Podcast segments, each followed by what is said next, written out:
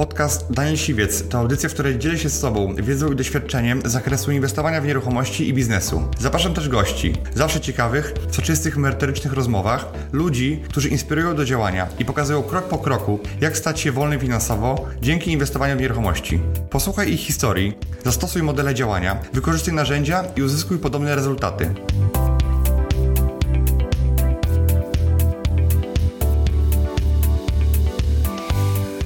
No a ta gotówka pozostawała, więc zacząłem skupować yy, kawalerki. W sumie kupiłem ich dość sporo, no i teraz to też jest takie zabezpieczenie mentalne, nomen omen, żeby się nie bać przyszłości. Czasami się zapłaci za konsultację z doradcą podatkowym 500 zł, a w ciągu roku firma oszczędza 250 tysięcy złotych. To jest naprawdę niezły wzrost inwestycji. Dlatego tak ważna jest dywersyfikacja, dlatego tak dobrze mieć nieruchomości, które cię zabezpieczają, no i dlatego tak ważna jest przedsiębiorczość. To, co ty masz, to, co myślę, że ja też mam, zamień to marzenie na cele. A kiedy już masz cele, do nich łatwo ułożyć plany. Kiedy już masz plany, obejmiesz sobie to jakąś strategią, a kiedy masz już strategię, bierzesz kalendarz i na każdy tydzień wpisujesz jakiś mały kroczek w stronę tego marzenia. I mental to jest nawet 90%. Czyli im wyżej, im większym jesteś zawodowcem i większe cele to są te cele, o które się bijesz, tym bardziej głowa będzie decydująca w, w tej końcówce. Bardzo często to robię w biznesie, że staram się układać każdy projekt na dwóch, a najchętniej na pięciu nogach. Biznes Rider. Cześć, witajcie w nowym odcinku Business Ridera, a moim dzisiejszym gościem jest Jakub Bączek. Piąteczka. Dzień dobry. Cześć. E, Jakub jest przedsiębiorcą, inwestorem, ale też i trenerem mentalnym. Zaprosiłem Jakuba, żeby porozmawiać właśnie o, o jego nieruchomościach, o, o treningu mentalnym, o treningu mentalnym Roberta Lewandowskiego, bo, bo Jakub też się tym zajmuje.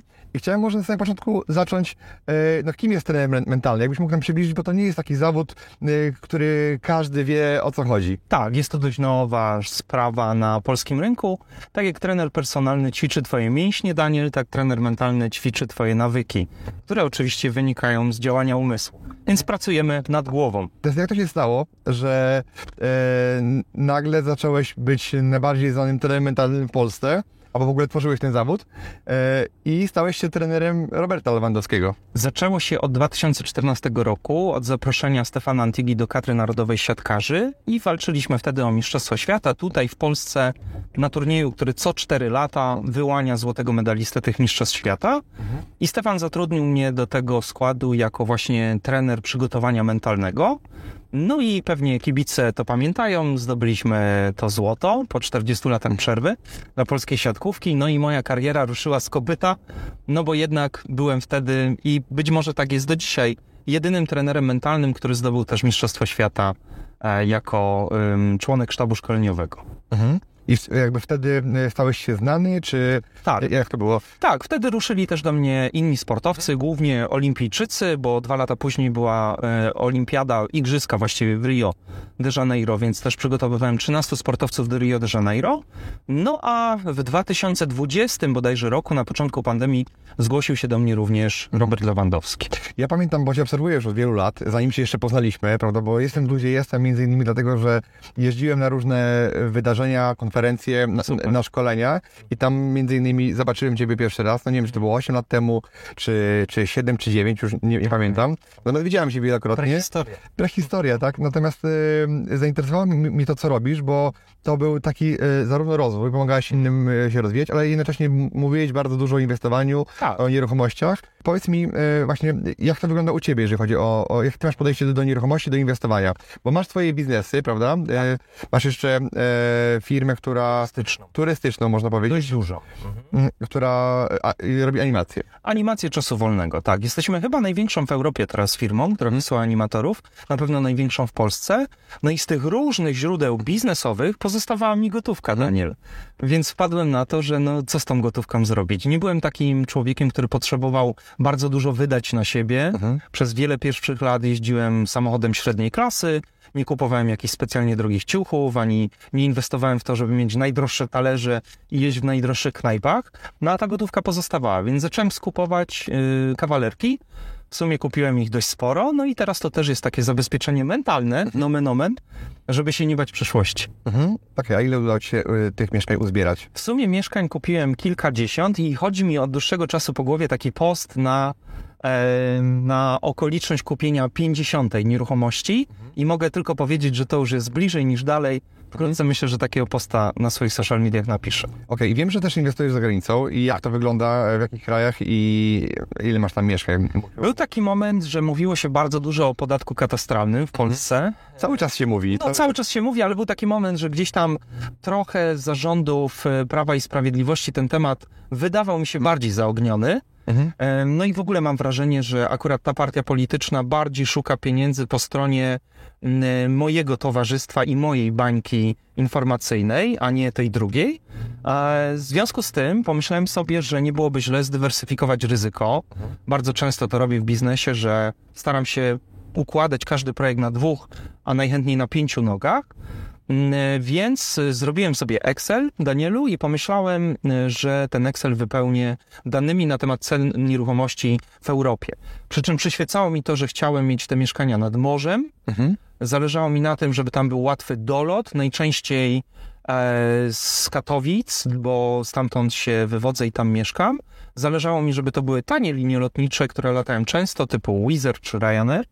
No i zależało mi oczywiście, żeby ceny były dużo niższe niż w Polsce. I z tego Excela wyszło mi, że dwa kraje są bardzo tanie. Jeden to Mołdawia, ale tam się nie zdecydowałem i nie zdecyduję inwestować, a drugi kraj to Albania i tam pojechałem kupować nieruchomości. Pierwszą kupiłem za 22 tysiące euro z widokiem na Morze Jońskie, co do dzisiaj robi duże wrażenie, jak pokazuję na swoich szkoleniach akt notarialny z tego zakupu. Ludzie nie mogą się nadziwić, że niecałe 90 tysięcy złotych na polskie i Jakub kupił piękne dwupokojowe mieszkanie z widokiem na morze. Mhm. I tylko na razie Albanię, tak? E, Tylko Albania, aczkolwiek w tym roku myślę o dwóch jeszcze miejscach. Jedno z nich to jest Gruzja, do której wiem, że za niedługo się Mhm. e, ty wybierasz, a drugie miejsce to są Włochy. Tam jest teraz taki znany projekt Dom za 1 euro. Mhm. I trochę się wgryzłem w ten temat. Jest potwornie dużo drobnym druczkiem. Tak. Potwornie dużo jest też wykluczeń i problemów po drodze, ale mimo wszystko chcę się wybrać przynajmniej do dwóch, trzech urzędów miejskich, tak to nazwijmy, e, gdzie ktoś z administracji spotka się ze mną, żeby mnie po tych domach oprowadzić. I jeśli znajdę taki, który wydaje się mniej problemowy niż większość z nich, to kupię taki dom za 1 euro, potem zainwestuję sporo w remont i być może to też będzie fajna historia do szkoleń. Okej, będziesz to wynajmował, czy bardziej... Będę to wynajmował, ale też chciałbym, żeby to było coś na zasadzie takiej, wiesz, letniej, e, zimowej rezydencji, że można sobie na styczeń, luty, marzec, co od kilku lat robię, uciec przed polską zimą. Ja zazwyczaj wyjeżdżam do ciepłych krajów na polską zimę. Mhm.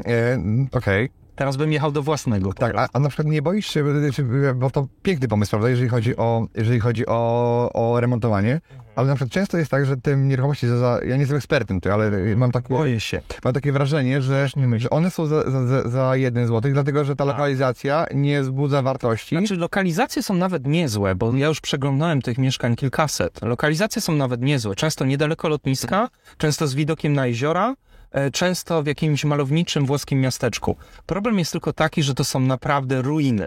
Tam jest do zrobienia praktycznie wszystko. Zostawienie ścian i to jest wszystko, co ci zostaje, ale zrobienie dachu, zrobienie wszystkiego od nowa. I często są to też budynki budowane z kamienia, co też ma oczywiście bardzo Tak, one się sypią. Aczkolwiek ja jestem gotowy na to, żeby ponieść koszty i zrobić z tego jakąś perełkę, tylko tak jak mówię, no na pewno nie rzucę się na to na zasadzie musi się udać, tylko wyselekcjonuję sobie z tych setek mieszkań, które są tam dostępne, jakieś takie, które daje wysokie prawdopodobieństwo dużego zwrotu. Tak, no, trzeba pamiętać przede wszystkim, że e, no, rynek też jest e, machiną, która to reguluje, tak? Jeż, jeżeli coś jest, e, czasami są ruiny, które są gigantycznie drogie, bo mają potencjał i rynek to reguluje. Tak. E, to, to tak trochę brzmi podejrzanie, tak, że to jest za, za 1%, z tego względu, że Za jeden euro. 1 euro, tak? Tak. Pytanie właśnie, co, co jest dookoła? Dużo kosztów ukrytych. Musisz zrobić remont do dwóch lat, najlepiej ekipą, która jest z tego włoskiego miasteczka.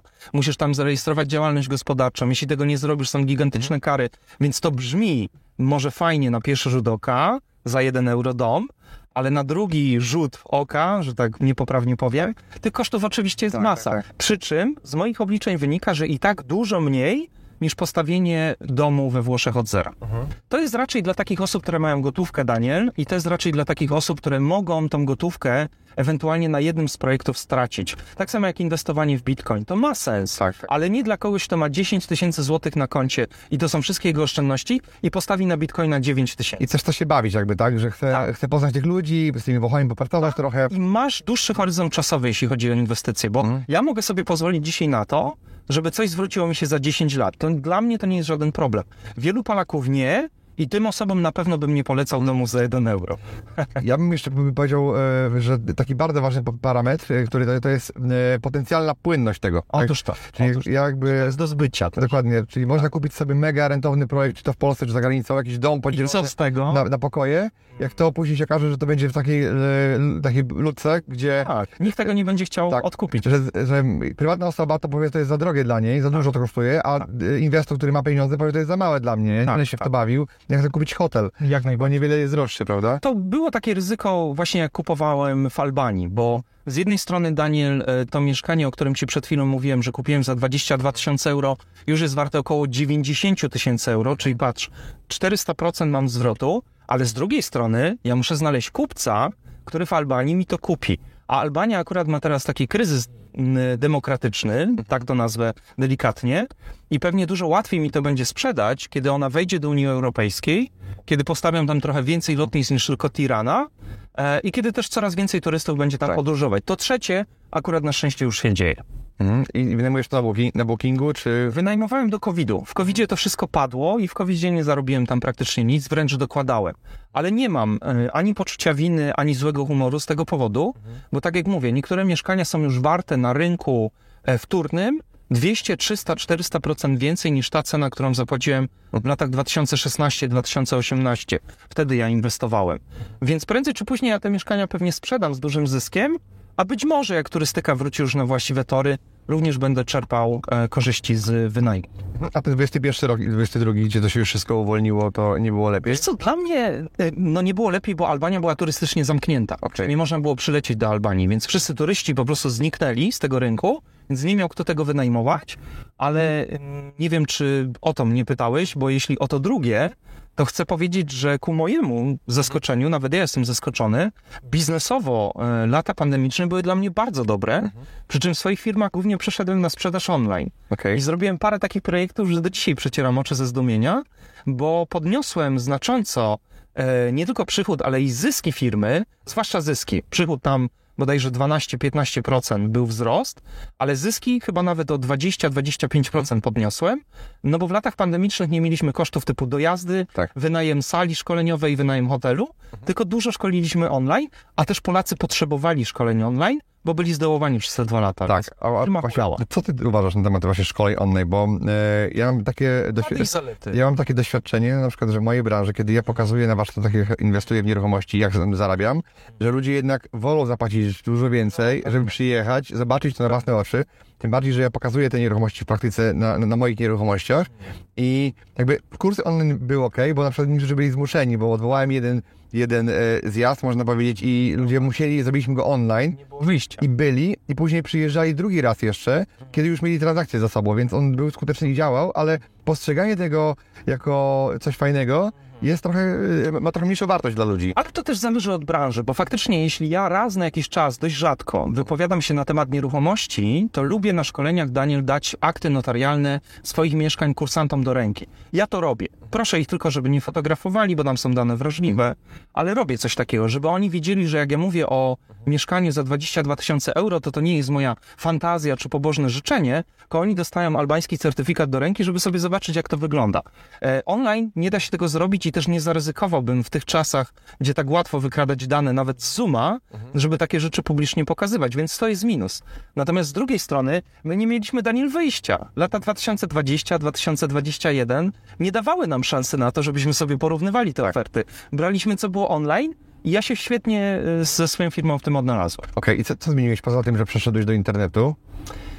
In- Pierwsza inne- decyzja, którą podjąłem, to była ważna, choć trudna decyzja, że nie zwolnię żadnego pracownika. Ja zatrudniam w firmie Stageman e, kilkaset ludzi, a w tych firmach, które obsługują mnie jako mówcę, to jest około 30 osób. I podjąłem taką decyzję, nikogo nie zwalniam, bo wiedziałem, że mam talenty, wiedziałem, że zbudowaliśmy super zespół i to nie jest łatwa decyzja, skoro na wypłaty tych ludzi co miesiąc trzeba zapłacić spore pieniądze, no a nie byłem jeszcze pewny w marcu 2020, że my sobie tak świetnie z pandemią poradzimy. I też nikt wtedy nie potrafił nam odpowiedzieć na pytanie, ile to cholerstwo potrwa. Rok? Więc to była pierwsza ważna decyzja, ja tej decyzji nie żałuję, chociaż wielu moich kolegów przedsiębiorców pukało się w czoło, bo uciekali z kosztów jak się tylko dało w panice.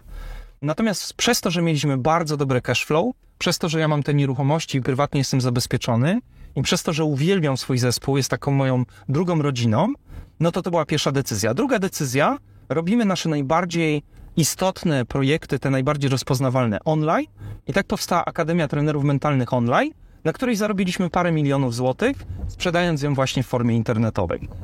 Okej. E, No właśnie, jak już mówimy o Twoich e, konferencjach czy warsztatach, prawda, no to e, gdzieś przy, przemijało parę razy o takiej konferencji Live Life Now. Oj tak, E, nasza wiodąca. tak, i widziałem właśnie, widziałem zdjęcia i filmy z tego eventu i powiem Ci, że tam widziałem mnóstwo energii. Live Life Now to jest takie święto naszej firmy. Dla nas to jest najważniejszy event w ciągu roku. W tym roku, w 2023, o ile nasi widzowie oglądają nas też w tym samym, zrobiliśmy ten event w styczniu, 10-12 stycznia 2023 i na tym evencie zazwyczaj jest powyżej 1000 osób, w tym przypadku było to 1250 osób mniej więcej. No i to jest trzydniowe wydarzenie, gdzie piątek poświęcamy na rozwój osobisty, ale taki na bardzo rozsądnych zasadach, bez jakichś odklejeń i bez jakichś udziwnień. Bardzo rozsądny rozwój osobisty. W sobotę rozmawiamy o rozwoju zawodowym i finansowym, czyli jak zarabiać w olbrzymim skrócie, a niedziela jest takim rozwojem e, też duchowym, połączonym z tym, żeby się trochę odstresować, znaleźć metody na to, żeby się zmotywować. Też wszystko bardzo mm, z nogami na ziemi i z głową w chmurach. No i po tym trzydniowym evencie ludzie też zawsze dostają możliwość, żeby zapisać się na nasze szkolenia już takie warsztatowe. E, W mniejszych grupach, e, gdzie konkretnie robimy jakiś jeden temat przez większą liczbę godzin i to ze mną na sali. No i to się też okazało dużym sukcesem, bo w tym styczniu praktycznie na pół roku do przodu my mamy wszystkie terminy wyprzedane. Mhm.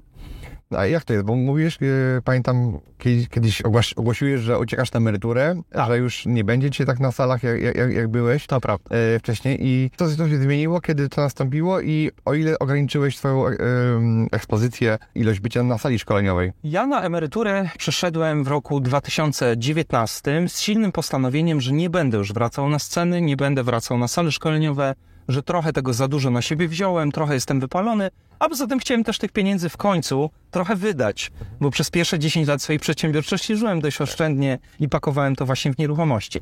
No i w 2019 wszystko wyglądało, Daniel, pięknie.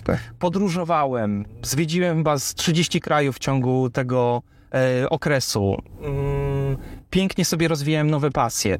No i 11 marca 2020 roku dotarła do mnie informacja, Międzynarodowa Organizacja Zdrowia wprowadza pandemię, a w Polsce mamy lockdown.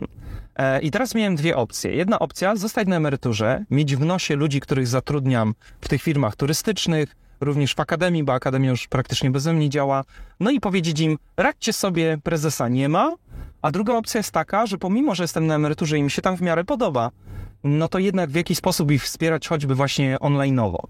E, I wtedy towarzyszył mi taki cytat, który bardzo lubię i często też mówię na sali szkoleniowej, że liderem się jest, a nie bywa.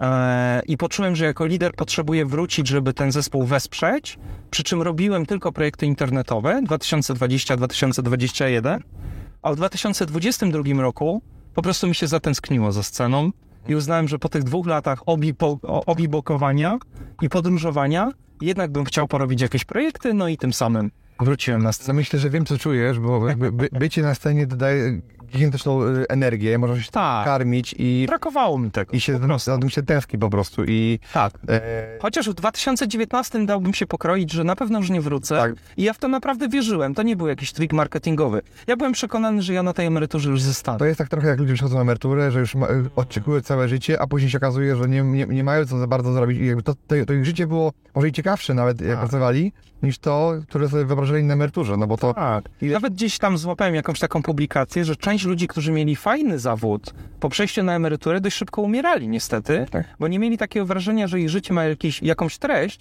i że są komuś potrzebni. Więc pewnie ja też takie emocje świadomie lub podświadomie miałem i do tej sceny mnie z powrotem ciągnęło. No teraz już jestem znowu na pełnym etacie na scenie, aczkolwiek nie wyklucza to tego, że 20-25 razy do roku robię sobie mini emeryturę. A ile to jest dni czy miesięcy mniej więcej?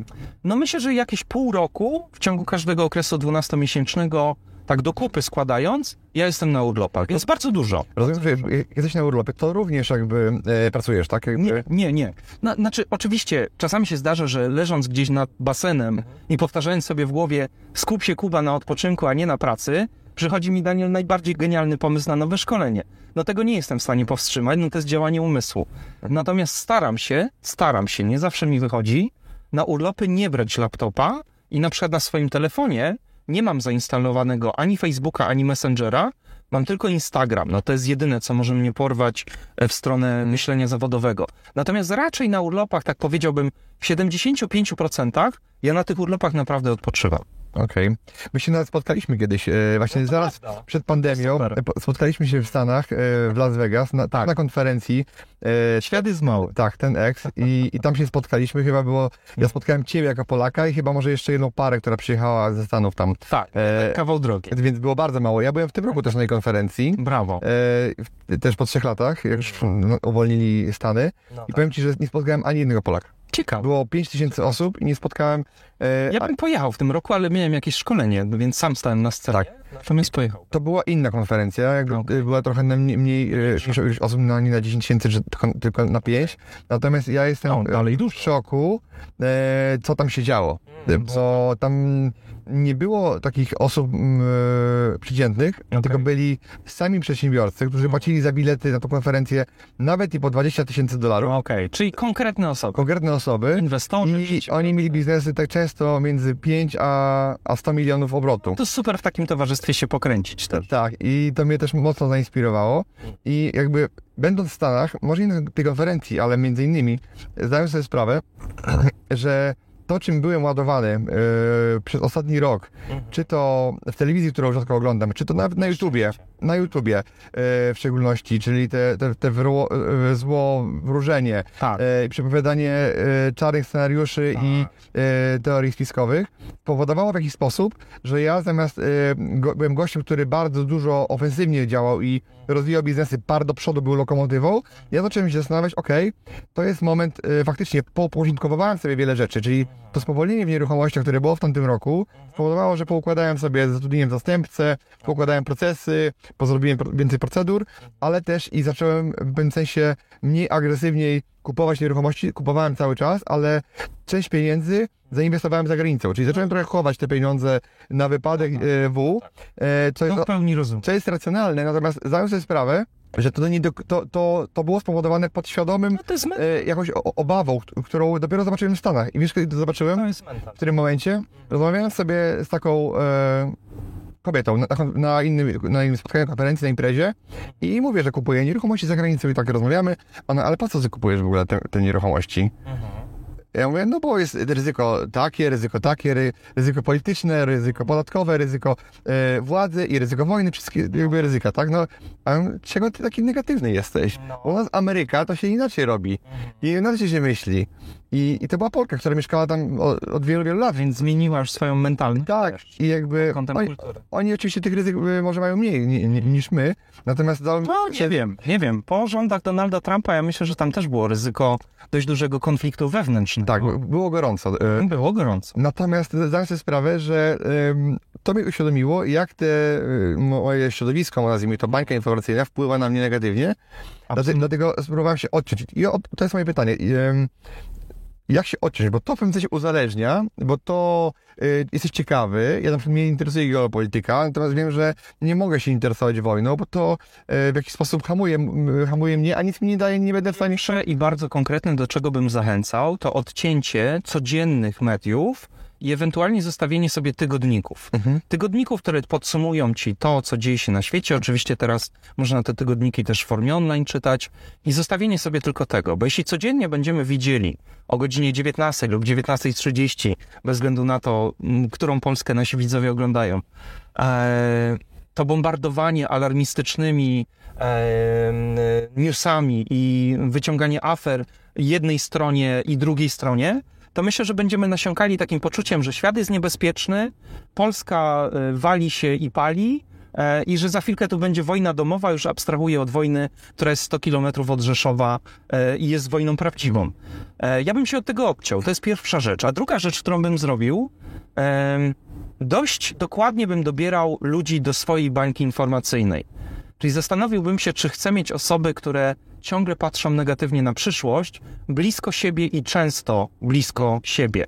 E, Ja staram się dobierać do swojego towarzystwa takie osoby, które no myślą po prostu pozytywnie, nie na zasadzie myślenia magicznego i nie na zasadzie hura optymizmu, ale są przedsiębiorcami, są osobami, które potrafią robić pieniądze, czy są takimi osobami jak Robert Lewandowski. Robią wielkie rzeczy i pomimo tego, że też mają swoje wyzwania, wierzą, że można robić rzeczy jeszcze większe.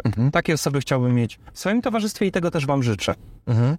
E, ja bym jeszcze powiedział, e, taką, dodał do tego e, ta, taką jedną rzecz, że mm, rzeczy, na które nie mają wpływu.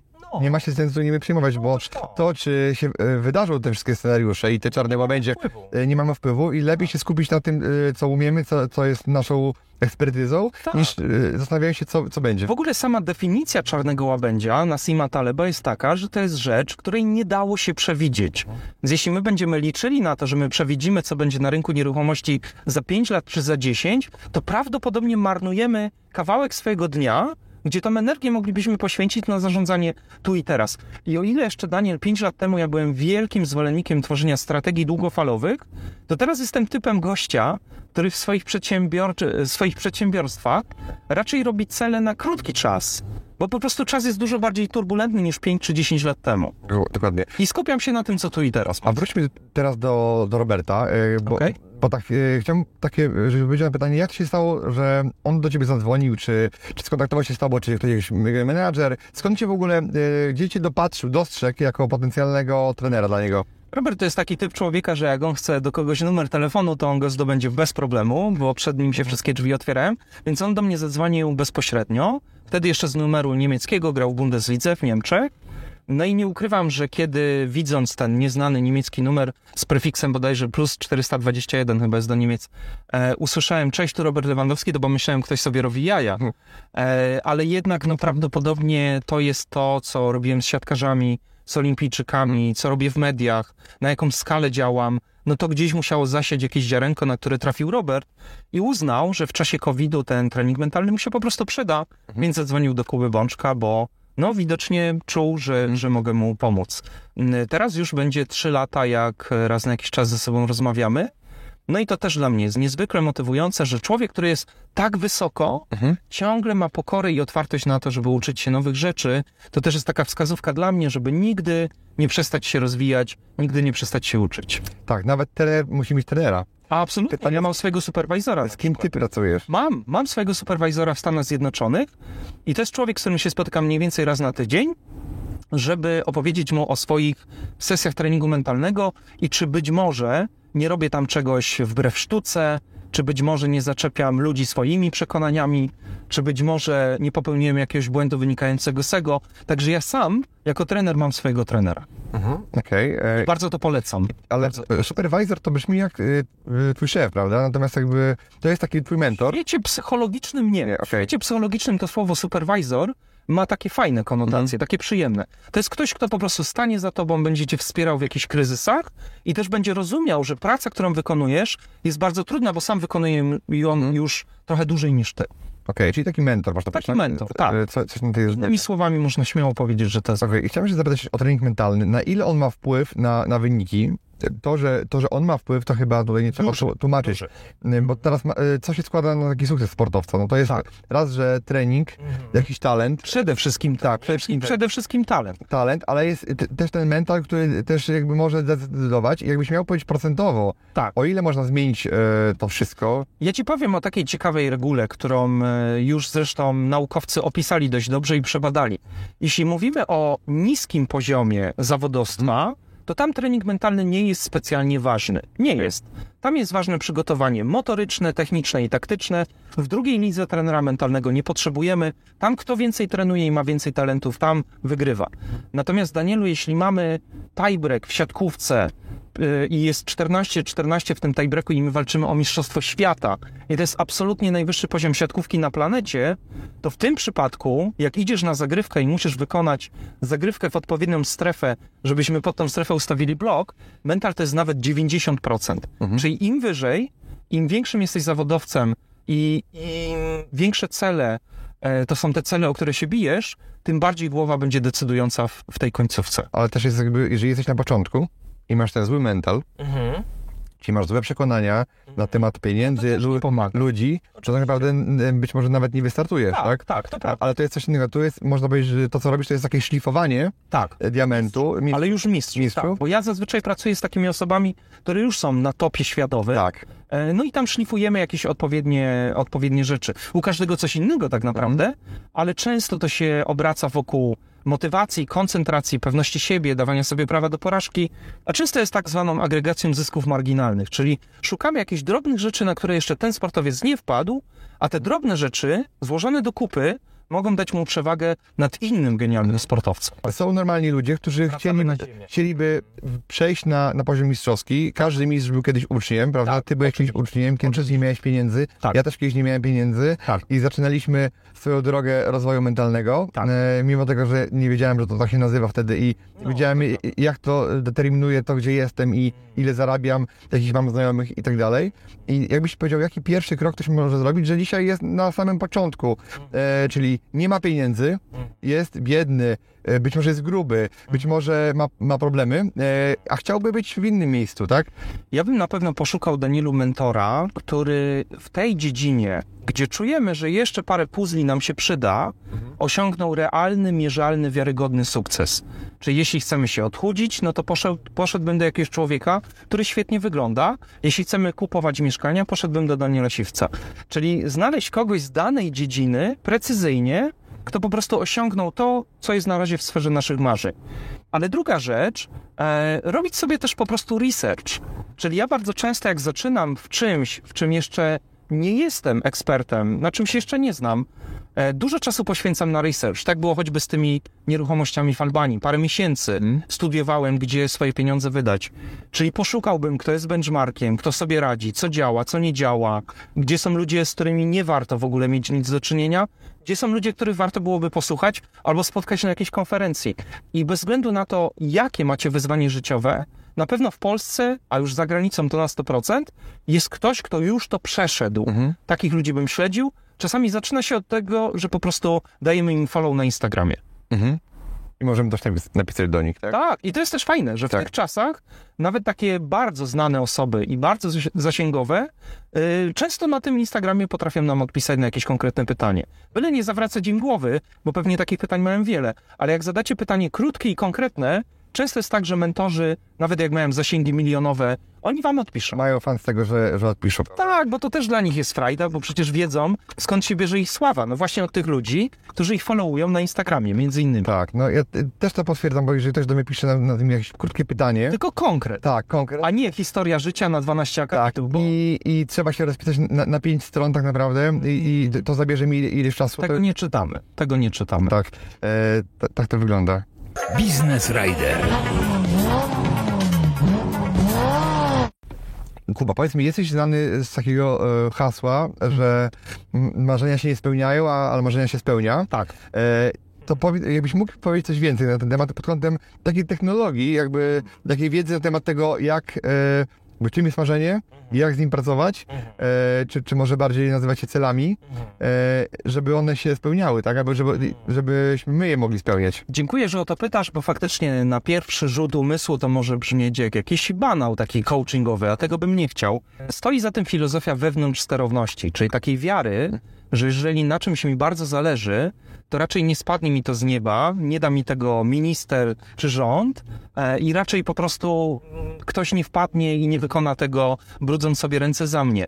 Ja wierzę w to, że nasze życie w dużej mierze jest w obszarze wpływu. Nie w 100%, ale w dużej mierze jest w obszarze wpływu. I zachęcam swoich słuchaczy, studentów, żeby wyjść z takiej roli ofiary, że jak mi ciężko, że ja kiedyś zbankrutowałem, że ktoś mnie oszukał. Wyjść z tej roli ofiary, bo ona niewiele wnosi, a wejść w taką rolę, że rozpisz konkretnie, czego chcesz, Zapytaj swojego serca, co sprawia ci frajdę i później krok po kroku, rozkładając sobie to na pewien czas, zamień to marzenie na cele. A kiedy już masz cele, do nich łatwo ułożyć plany. Kiedy już masz plany, obejmiesz sobie to jakąś strategią, a kiedy masz już strategię, bierzesz kalendarz i na każdy tydzień wpisujesz jakiś mały kroczek w stronę tego marzenia. I w końcu marzenia się nie spełniają, marzenia się spełnią. Okej, jakbyś mógł takie różnice między marzeniami a celami. Jakby, Mhm. Okej. E, Niektórzy mówią, że cel to takie marzenie, ale z datą realizacji.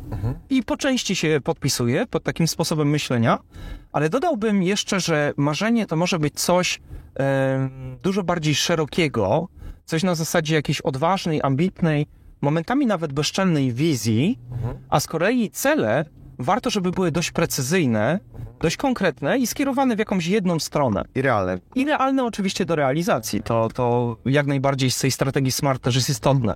Czyli ja mogę sobie na przykład marzyć o wolności finansowej, ale zobacz, bardzo trudno uchwycić, czym jest ta wolność finansowa konkretnie. Do tego już są potrzebne cele. Czyli na przykład mam 40 parę mieszkań, mam 7 firm, zarabiam przynajmniej 10 milionów w ciągu roku, mam 30 ludzi, którzy obsługują cały ten bajzel mówcy y, publicznego, e, no i to już są dużo bardziej precyzyjne i takie bym powiedział dużo bardziej laserowo wycelowane rzeczy. To bym nazwał celami, a wizja, żeby być wolnym finansowo, to jest bardziej marzenie, które ma produkować motyle w brzuchu, ma ci być przyjemnie, kiedy o tym Okej, a jaki masz jakby stosunek do, do marzeń, do ilości marzeń? Bo ostatnio byłem na, na szkoleniu e, i tam Nie za dużo by to. jeden z mówców mówi, że no, ma listę marzeń e, A jak dużo na tej i tam liście można nawet 100 marzeń. I, i teraz... Ja bym się chyba nie zgodził, ale to jest moje subiektywne. To ja, ja powiem za siebie. Ja mam takie wrażenie, że gdybym miał 100 marzeń, to trochę by to oznaczało, że tych marzeń nie mam. Mhm. Wiesz, że tego jest za dużo. Życie y, dla każdego z nas przygotowało 24 godziny w ciągu doby i to nie jest tak, że tutaj ktoś ma więcej, ktoś ma mniej. E, musimy jakieś priorytety określić. Ja nie mogę być jednocześnie zwycięzcą konkursu Chopinowskiego, mistrzem świata w siatkówce i jednocześnie napisać bestseller w języku japońskim. To jest nierealne do zrobienia w ciągu 24 godzin na dobę, e, które każdy z nas ma. Natomiast jeśli precyzyjnie sobie zrobię marzenia w jakiejś określonej sferze, która mnie kręci, dzięki Bogu jesteśmy tu bardzo różni, to to moim zdaniem ma większy sens niż 100 marzeń. Ale tak jak mówię, to jest subiektywne. Bo się koncentrujesz i, cię, i nic innego nie, nie rozprasza. Ja myślę, że dzięki temu, Danielu, że potrafiłem się w swoim życiu koncentrować, dużo więcej osiągnąłem niż takie osoby, które są w cudzysłowie sklepem wielobranżowym i robią wszystko naraz. Serio. Okej. Przy czym ktoś może mi zarzucić, no tak, Kuba, ale ty masz firmy w różnych branżach. Tak, ale najpierw zbudowałem i usamodzielniłem turystykę, dopiero potem zbudowałem i usamodzielniłem trening mentalny, a dopiero potem stałem się mówcą publicznym inwestorem w nieruchomości. Więc najpierw deleguj, stwórz system, zautomatyzuj, a dopiero potem bierz się za coś nowego. Przynajmniej ja to tak widzę. Okej, super. Pewnie zdania będą podzielone. Też się zgadzam z tym. Okej. A powiedz mi, jak e, to wyglądało, że stałeś się nagle mówcą? E, Czy ktoś się zaprosił, czy chcia, czułeś takie wewnętrzne no, parcie, można powiedzieć to złe słowo, ale taką potrzebę uzewnętrznienia- swoich e, przemyśleń, tego co robisz? Jak to było? Trochę stało się to za pośrednictwem telewizji Polsat, bo kiedy zdobyliśmy, zdobyliśmy już ten złoty medal Mistrzostw Świata w 2014 z siatkarzami, to dla Polsatu było bardzo ciekawe, no kim jest ten człowiek od przygotowania mentalnego i co on tam do cholery robił przez cały sezon siatkarski w środku tej kadry. E, No i tak powstały jakieś wywiady, powstały jakieś rozmowy, no i nagle rozdzwonił się telefon. To telefon z Radia Tok FM, niech pan, niech pan opowie u nas. To telefon od Jacka Santorskiego, niech pan przyjedzie na Akademię Psychologii Przywództwa. To telefon z jakiejś korporacji, u nas podobne rzeczy się dzieją, niech pan opowie, jak pan ten zespół ogarnął. No i nagle się okazało, że jak gadając, zarabiam niesamowicie dobre pieniądze. Wcześniej nawet nie wiedziałem, że to jest tak dobrze płatny zawód. E, pewnie nasi słuchacze nie wiedzą, ale można za jedno wystąpienie publiczne dla korporacji zainkasować kwotę 30 tysięcy złotych za godzinę pracy. E, Oczywiście trzeba być ekspertem, mieć dobrą markę e, osobistą i, i to nie jest aż takie łatwe, nie robi się z tego z wtorku na środę. Ale to Mistrzostwo Świata otworzyło mi drzwi do bycia komercyjnym mówcą, przy czym ja się skupiam na takich narzędziach, które są bardzo rozsądne, sprawdzalne, narzędziowe i też blisko mi do takiego twardego postępowania w biznesie. Nie tylko marzenia, uwierz w siebie, bądź zwycięzcą, ale też konkretne techniki na to, żeby realnie te rzeczy zrobić. No i tak się stałem mówcą. Okej, a, a takie e, pierwsze wystąpienie, największy? Nie, to do dzisiaj się wstydzę tego wystąpienia, aczkolwiek podobno poszło mi nieźle, ja to widzę inaczej. To było wystąpienie na stadionie e, piłkarskim w Poznaniu, kiedy chyba po raz pierwszy do Polski przyjechał Nick Wójcik. No i tam na Nika Wójcicza przyjechało jakieś 30 tysięcy słuchaczy. I wyobraź sobie, że ja byłem jego supporterem, występowałem tuż przed nim. Więc po mnie wchodził na scenę wielki Nick Wójcicz, a tu Jakub Bebączek bez żadnego doświadczenia gada przez e, kilkadziesiąt minut do grupy 30 tysięcy osób. Więc nie ukrywam, że też pomogło mi to w budowaniu marki osobistej, bo z czwartku na piątek, ten event się odbywał w czwartek, ja się stałem rozpoznawalny w tej branży właśnie Ja inspiracji. pamiętam, byłem na tym evencie. A no widzisz, to to było jedno z pierwszych Ja nawet wydarzeń. zabrałem całą firmę na ten event, Wow. e, tak żeby po Wow. prostu ich zainspirować. To bardzo mi... E, ale wydaje mi się, że już wtedy cię gdzieś kojarzyłem z innego eventu. I- Pewnie ja już w Polsacie wtedy Tak. występowałem w jakichś mediach. Tak, to się I, I zgadza. naprawdę wydaje mi się, że poszło ci lepiej niż Nikowi. E, Wow. Że nikt był inspirujący. Siarki. Tak, nikt był inspirujący, natomiast e, ja bardziej ciebie zapamiętałem z tego eventu. Może przez tą świeżość, bo ja byłem kimś nowym na rynku mówców, a niestety jest dość dużo patologii na tym rynku i, i wiele osób jest zrażonych do, do różnych mówców. E, Ja wniosłem coś świeżego, ale też może dlatego, Daniel, że nie miałeś pewnie za dużo oczekiwań w stosunku do mnie, bo ja byłem tak zwanym no-name'em.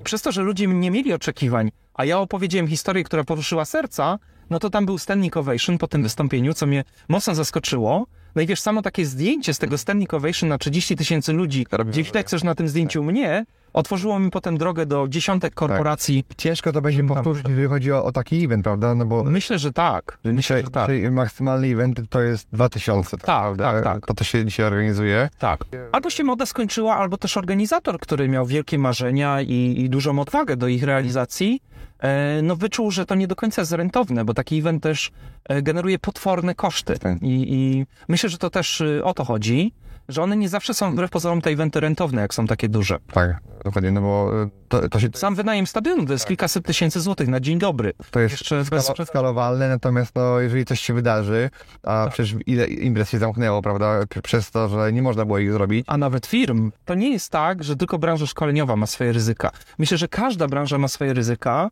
W covid niektórzy musieli swój biznes pozawijać, e, dlatego tak ważna jest dywersyfikacja, dlatego tak dobrze mieć nieruchomości, które cię zabezpieczają, no i dlatego tak ważna jest przedsiębiorczość. To, co ty masz, to, co myślę, że ja też mam, że cokolwiek się nie wydarzy, my sobie pewnie jakoś damy... jest plan B, plan C. E, A nawet plan G, H... tak, ja w życiu naprawdę, gdybym nie miał planu B, C, to już bym się prawdopodobnie wyłożył. U mnie tak samo. Podpisuję się obiema I, I to były takie rzeczy, których bym się nie spodziewał nigdy. Więc tu moja wskazówka dla przedsiębiorców. Nie narzekajmy, że świat jest turbulentny, bo on jest turbulentny, kropka. My raczej szukajmy rozwiązań, zamiast skupiać się na problemach. Zdecydowanie to jest lepszy mental, taki bardziej amerykański, Tak. niż to, co mamy tu. Wiele osób narzeka też, że podatki są w Polsce złe, prawda? Wcale nie są takie wysokie, Ale tak naprawdę jak się pojedzie za granicę, to się okazuje, jest dużo gorzej. że w całej Europie jest dużo gorzej. Właśnie. A jak się spojrzy na te zmiany, które były, oczywiście, że są y, negatywne y, konsekwencje, ale tylko dla tych, którzy nie mają doradców podatkowych, którzy się nie orientują. Ci, którzy się orientują, którzy zapłacili za konsultację, płacą dużo mniej. Czasami się zapłaci za konsultację z doradcą podatkowym 500 zł, a w ciągu roku firma oszczędza 250 tysięcy złotych. Więc to jest naprawdę niezły zwrot z inwestycji. Tak, tak. Dokładnie. A powiedz mi, Kuba, tak na koniec, co ciebie motywuje? Jak ty się motywujesz? No bo każdy oczywiście ma pewnego rodzaju lepsze dni, y, zjazdy y, tak. i jakiś y, gorszy czas. To co ciebie motywuje? Mnie motywują podróże i to bardzo. To jest chyba taki najfajniejszy styl życia, jaki rozkminiłem i wprowadziłem w swoje życie. Motywuje mnie pomaganie innym ludziom i, i nie chcę, żeby to zabrzmiało patetycznie, ale naprawdę frajdę sprawia mi prowadzenie fundacji, bo mam swoją fundację, wspieranie innych ludzi, inspirowanie ich. To mnie mocno motywuje i zawsze mnie motywuje, jak widzę na swoim telefonie, że dzwoni do mnie Robert Lewandowski. No, mało osób pewnie y, w to może uwierzyć, ale jak, się daje się innym, pomaga się innym, Tak. to karmi dużo... Jaka frajda! Tak, to dużo bardziej karmi niż y, wzięcie od kogoś parę tysięcy Ale za, to prawda. za mieszkanie. To prawda. Zwłaszcza, że my już trochę też zarobiliśmy w swoim życiu. Nie, nie chcę tu nikogo urazić, ale to nie jest tak, że robi na mnie czy na tobie wrażenie, jak tam sobie zarobię dodatkowy tysiąc złotych. Natomiast jak ktoś mi pisze na Instagramie, panie Jakubie, zmieniłem trochę sposób myślenia dzięki pana ostatniemu e, wykładowi, to to mnie dużo bardziej karmi dobrą energią e, niż przelew od takiego człowieka. Tak, tak. I, i to, to jest piękne, że widzę ludzi po dwóch latach, po trzech latach Właśnie. są w innym miejscu. A ile osób zaczęło inwestować dzięki tobie, Daniel? Tak. To, to, to jest chyba najpiękniejsze w tym zawodzie i mnie to realnie kręci. Tak. Dokładnie. Kuba, dzięki serdeczne, e, że, że zgodziłeś się e, ze mną przyjechać, bo mieliśmy okazję już raz rozmawiać na moim kanale, natomiast wtedy nie mieliśmy okazji się spotkać. To e, chyba w COVID-zie. Tak, to było w covid na, na żywo, także... Bardzo ci kibicuję i mam nadzieję do kolejnego zobaczenia. Dziękuję Ci, że wysłuchałeś do końca. Jeśli ten podcast był dla Ciebie interesujący, zapraszam do słuchania kolejnych odcinków. A jeśli chcesz jako pierwszy otrzymywać powiadomienia o nowych odcinkach, subskrybuj mój podcast.